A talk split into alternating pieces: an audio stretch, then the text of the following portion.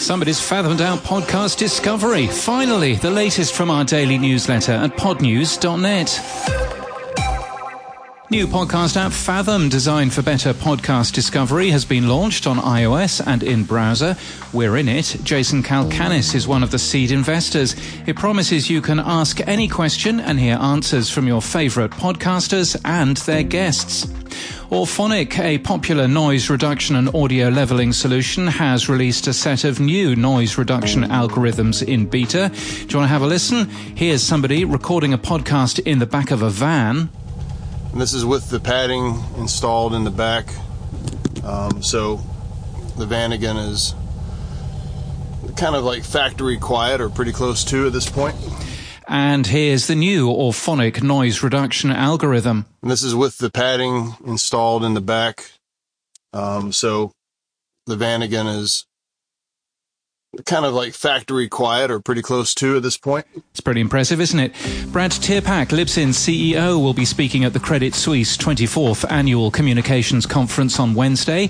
He'll be taking part in a virtual panel discussion on podcasting from 8.45 a.m. Tomorrow, though, it's the turn of SiriusXM's Jennifer Witz at 12.45 p.m. We've a listen link for that on our show notes and our newsletter at podnews.net.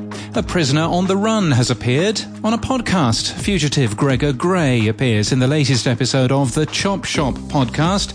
Just in case you go getting any ideas, harbouring an SKP is a criminal offence in the UK with a maximum 10 years in prison, even if you're harbouring them in a comfy podcast studio. Uncut.fm is a new podcast platform that lets you mint, share, and sell your content as NFTs. The new version of Watch OS 9 will let you search for podcasts directly on your Apple Watch.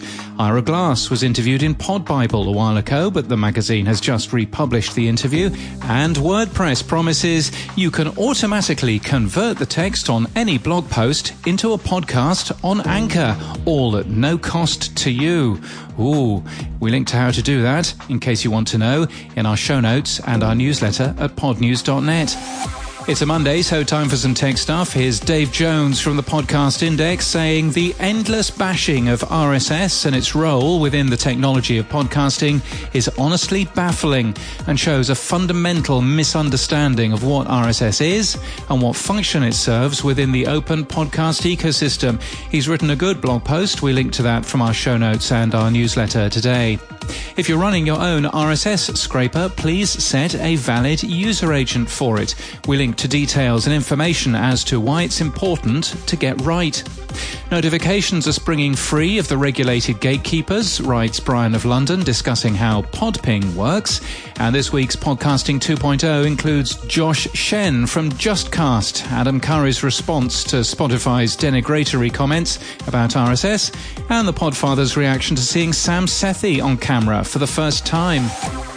And in podcast news, within the Journal today from the Wall Street Journal, you'll find a mini series called Hack Me If You Can, featuring a former Russian cyber criminal, Dmitry Smilianets, who managed one of the most notorious hacking teams to ever come out of the country.